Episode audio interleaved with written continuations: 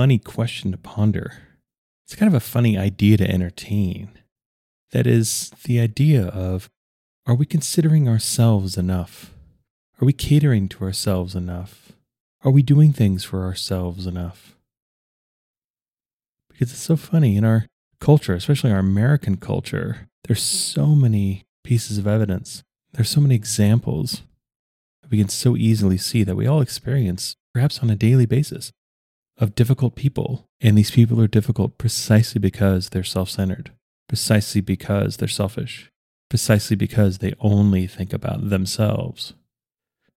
And so, like anything, it can be a natural knee jerk reaction when we encounter things that seem to cause problems, or at the very least are uncomfortable or difficult for us. The ideal course of action is to simply do the opposite. If we witness someone behaving badly, something we can adopt as well, just do the opposite. Just for whatever else, just don't do that. Like a lot of things in life, especially a lot of things in midlife, this question of are we considering ourselves enough can get a little sticky, can get a little complicated because it's highly nuanced. It's also highly individual. That obviously self centeredness exists on a spectrum. You're not either a 10 or a 0. There's all sorts of shades of gray in between the extremes. And like most things, living on the extremes, whichever side we're on, isn't particularly good, isn't particularly helpful, isn't a particularly fun place to be, doesn't tend to build very solid relationships, doesn't tend to give us a very enjoyable experience walking through life. But what makes me think of this, what makes me consider this, is thinking about course of our lives, thinking about what happens to us, thinking about where we are, thinking about what we've done, thinking about the roles we've assumed. We look around our life, we look at the relationships we create, we look at the jobs we have, we look at the interactions we participate in, we look at our lives from an outward perspective. And I think it's interesting to consider, or at least be aware of, how intentional that actually is. Because one of the things that slips very easily tends to slip first when we stop considering ourselves is this idea of intentionality, is this idea of doing things on purpose, Have we moved to a much more passive stance. We move to a life that's much more just happening to us rather than us actively creating it. We're not really a full participant in our own life. It's almost like we become a little bit more of a spectator. Our life isn't something we go out and do. Life is really much more something that just happens to us a set of circumstances that needs to be managed, often outcomes that need to be coped with because we ourselves aren't choosing. We're letting life choose for us. We're letting life happen to us rather than fully participating, rather than fully co creating our own life. And one of the areas where I think this gets really hard is in situations where if we've come from a family system that didn't really encourage us, didn't really value the full version of who we are. We grew up in a family that seemed like it was always trying to change us, always trying to control us, always trying to make us be something different, always trying to make us do something different than what we actually wanted. And not from a minor perspective, but from major perspective. Because I think in those circumstances, it's really hard to kind of inherit and install the belief that there's something fundamentally wrong with us. There's something fundamentally wrong with who we are. There's something fundamentally wrong with what we want. And if we can just do these other things instead, if we can just be this other thing instead, then things would be so much better. But there's a problem here, right? The problem is when we're only doing things for other people, we lose ourselves. When we find ourselves on that zero side of the spectrum of self centeredness, and we're only doing things for other people. We're only doing what other people want. We're only fulfilling other people's needs. We're only choosing other people's desires while at the same time completely ignoring our own. Living this way causes damage. At the very least, living this way stunts our life. It keeps us from the full life that we actually want to live. And simultaneously, the worst part and the best part is that we do this to ourselves. We do this through the choices that we make. And we can spot this pretty easily We can spot this in just doing some pretty simple self awareness and asking ourselves, how easy is it for us to disappoint other people? How much challenge do we feel? How much internal conflict and difficulty do we feel standing in that disappointment, being in the midst of that conflict? How hard is that for us? Of course, the point isn't to go through life joyfully letting people down or disappointing other people. A lot of times that's just kind of a performative acting out. But when we look at our life, it is important to consider how strictly do we ourselves enforce the boundaries of disappointing others on ourselves? And if we have been doing this, if we're constantly choosing what other people want, if we're constantly choosing the version and the vision of ourselves, of what other people want us to be, and completely ignoring our own internal guidance, our own desires, our own vision. This is a really important awareness. This is a really important thing to know. Because, like a lot of things, there needs to be a balance. There needs to be a balance of considering ourselves along with considering others. Because, again, too far out on either spectrum causes problems, causes damage, causes harm, causes a less than ideal life. And sometimes, perhaps often, if we find ourselves a little lost, if we find ourselves a little dissatisfied, if we find ourselves a little disappointed when we look out at our life, look at the life that we're living and know this just isn't enough. We want more. We want something different. We, we want something to change. We want a life we can fully engage with, fully participate in. We want a life we can feel fully alive in, rather than a life that just feels like it's happening to us. Feels like we just kind of fell backwards into, and this is just the way things are.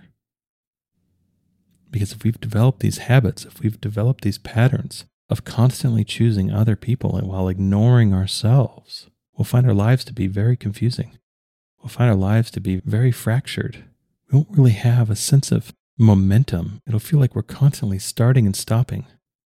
or We're constantly having to change, do this or that, try to make something happen. We don't really feel a flow in our life. We don't really feel a pull through our life. We feel like everything is effort. Everything amounts to something we have to do, we have to get done.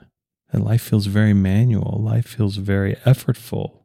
And in my opinion, we feel this way because we ourselves, at our core, aren't really invested in our life.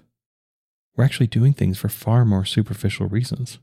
We're doing things to gain the favor of someone else. We're doing things to spare ourselves the rejection from someone else. We're doing things to look good in someone else's eyes. We're doing things to get pats on the head, to be told that we're good. Or at the very least, we're doing things to avoid the guilt of disappointing someone else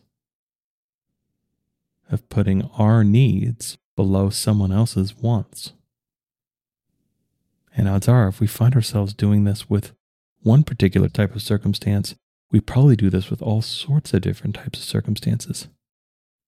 That we can look at our upbringing, we can look at our jobs, we can look at our relationships, and we'll see a common thread that often how we do one thing is how we do all sorts of things. Because we're the same person, we're making choices from the same place. And sometimes, if we find ourselves living a life that just isn't satisfying, just isn't fulfilling, just isn't what we want, it's because we haven't actually chosen what we want. We've chosen what we believe other people want for us, or we've put other people's wants ahead of our own. We've let someone else's disappointment, we've let the conflict of defying someone else's expectations of us run roughshod over what we actually want over the life we actually want to live. That we've built this self, we've built ourselves that's actually pretty short on self. We don't really know ourselves very well. We've lost touch, we've fallen out of contact with who we really are because we've ignored what we actually want. We've ignored how we actually feel. We've elevated and prioritized other people's ideas, other people's feelings, other people's expectations, other people's wants, and have stopped fully considering our own. In fact, perhaps we've gotten to the point where we fully ignore our own. And this is a pretty sure path towards living a life that isn't actually ours, that feels uncomfortable, that feels unsettling, that isn't rewarding, that isn't nourishing, that just on some level just feels uncomfortable and difficult all the time. And it feels this way because this life didn't originate from within us. This life didn't come from us. This is a life we're putting upon ourselves. This is a life we're trying to contort ourselves to fit into instead of a life that inherently and genuinely fits us. And again, this isn't about being overly self centered. This isn't about only choosing what's for our own immediate and maximum gratification. But this is about considering ourselves, considering ourselves as much as we consider others, doing things for the benefit of all involved, us included. Because it's such a funny thing that our minds can do Then, when we can think about everyone, when we think about a group, we can forget ourselves. We're in everyone, we're a member of the group. Why don't we matter? Why shouldn't we be considered? I think there's a lot of ideas, a lot of old ideas floating around that the path to the best life is a quote unquote selfless one. Well, at least my opinion, a selfless life is impossible because our experience of life, there is only self. We can't experience life through anyone else. We can't feel anyone else's feelings. We can't sense anyone else's sensations. We can't think anyone else's thoughts. Everything in our life is happening inside of ourselves no matter how much attention we're paying to someone else. That attention is being paid from within us. Everything we're taking in, we're taking in within us. When we get down to the most fundamental, there is only self. And the deeper that we go within ourselves, the more we learn about ourselves, the more self aware we are, we realize this is fundamentally true with all of existence that at the root of ourselves is the root of everyone else's self, too. That we find our way to others through ourselves. Because this is the instrument that we walk through life with. We can't escape it. And these ideas of being selfless, of the virtues of being quote unquote selfless, I think at the very least have been misunderstood, if not intentionally twisted. I think they've been misunderstood from the perspective of not being overly quote unquote self centered, which means being overly rooted, overly focused on our own personal gain, usually our own material or physical gain. Not doing things simply for the benefit of our own immediate gratification. Acting as part of a whole, acting as part of a community, acting as part of a oneness with everyone and everything else. But no matter how deeply we experience this oneness, this is still experienced through ourselves. It's inescapable. It's kind of like the idea that gets thrown around a lot of escaping or destroying our ego. Well, at least the way that I think about it, the way that makes sense to me, is our ego, as it's talked about, is our idea, is our consciousness of ourselves. It's what we identify as. When we think of ourselves, it's what we think about. And so, as long as we exist, as long as we're conscious, we will always have a concept of ourselves. And so, this idea of destroying the ego is actually impossible. Because if we've installed this belief that we've completely destroyed our ego, then what our ego is, is a person with a destroyed ego. Our ego is only how we define ourselves, and we get to choose. Since there's no escaping self, there's no escaping ego, we might as well choose wisely. We might as well engage fully with ourselves, through ourselves, because that's the only choice that we have. That's how life works. That's how existence works. That's how consciousness is felt and interacted with and expressed is through ourselves. That we as living beings are the medium of consciousness. And in my opinion, it's equally misguided to degrade the medium as it is to degrade consciousness itself. Because one can't exist without the other. In order for consciousness to be expressed, it must be expressed through a medium. I think you could make a pretty conclusive argument that at the core of why are we all here?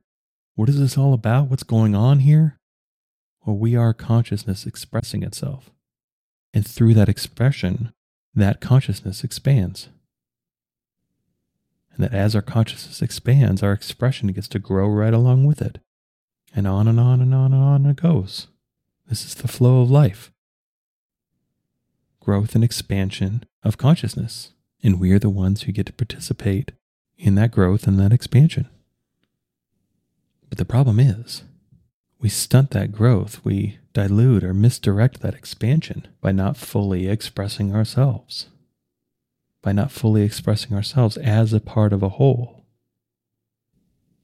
And in my opinion, anyway, one of the surest ways to get lost, one of the surest ways to lose ourselves, one of the surest ways to live a life less than it could be is to stop choosing ourselves, stop considering ourselves, stop including ourselves, stop living a full life with our full selves. And again, falling into these patterns is really easy to do. There are all sorts of pressures in our society that will urge us to choose other over self. But the problem is, if we learn this lesson a little too much, especially if we grow up in a household that's constantly trying to change us, trying to make us different, and we lean into that a little too much. We find ourselves living a life that isn't really ours, living a life that feels kind of empty, kind of hollow, unfulfilling, hard, effortful. We can feel like we have a lot of bad luck. We can feel like bad things always happen to us because we're not living a life that's actually ours. We're trying to live a life without the benefit of the flow of life. We're living an artificial life that we ourselves have to completely manufacture and sustain. And so, no wonder it's hard. No wonder it's effortful. It's kind of like trying to grow a flower in a lab, in a beaker, using only chemicals and science. It's a lot more work than the natural way. It's a lot more work than the life way. And we can choose to change. We can choose to change whenever we wish. We can choose to try.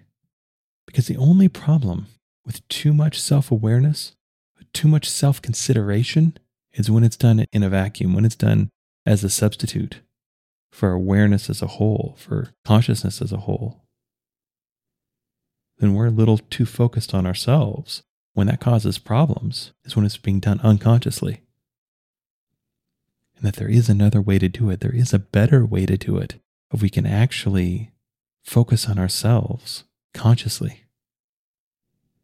Focus on ourselves, not for the diminishment or the degrading of anyone or anything else, focus on ourselves as an act of inclusion, as an act of us too, of choosing to do things for the benefit of all involved, ourselves included choosing to live from and through our full selves rather than just through the fractionalized or fractured part of ourselves that we believe is acceptable and appropriate for others. Can actually add more self to ourselves. We can build a fuller life. We can build greater confidence. We can have an easier and more pleasant and more nourishing experience going through life because we're living it through ourselves, through our full selves. We're listening to what we actually want. We're considering it, we're acknowledging it, and then taking into account what the next best step for ourselves feels like, what the choice would be for the benefit of all involved, ourselves included. Because it's a funny thing we do of when we think if we consider ourselves, well, then other people don't matter. No, that's not true. Again, that's the extreme version. That's out on the end. And the solution for that isn't to only think of other people, never think of ourselves. because that's equally as bad, that's equally as damaging. Find the spot in the middle, find the spot of full inclusivity, full inclusion. Include ourselves in our own life, include ourselves in our own decision making, include ourselves in the myriad of choices that we make every day about what to do next. Consider what we actually want. Consider what actually feels good, what actually is nourishing. Trust that we are the way we are for a reason, and that ultimately, at its core, that reason is a good one. And that, yes, the work of our life is going to be trying to figure out, trying our best to live life as who we are. Oftentimes, if not the vast majority of the time, this isn't automatic. We have to go through life and find our fit. But this work is only doable if we acknowledge ourselves. Finding and living the full life that is actually ours is only accomplished through living through our full selves, considering our full selves, including our full selves, doing things for the good of all involved, ourselves included, not looking at ways to diminish ourselves, to cater to the preferences of someone else. Is it a way to make ourselves greater? But also not looking at ways to diminish other people just to cater to our own preferences is making us greater either. Looking for the path, looking for the way through life that benefits everyone. That is truly the win win. Is truly the ideal. That's our work. To be able to give and receive, to be able to gain and sacrifice, because that's what we're here to do.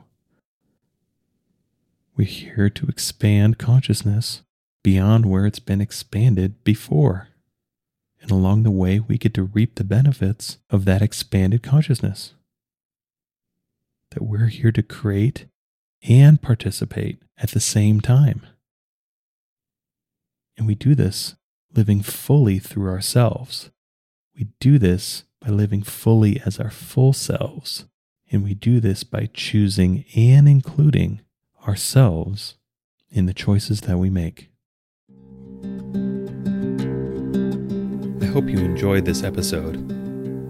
All episodes are given freely.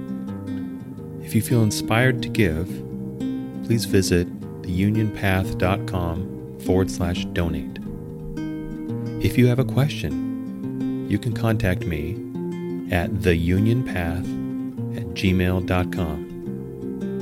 Take care and all the best.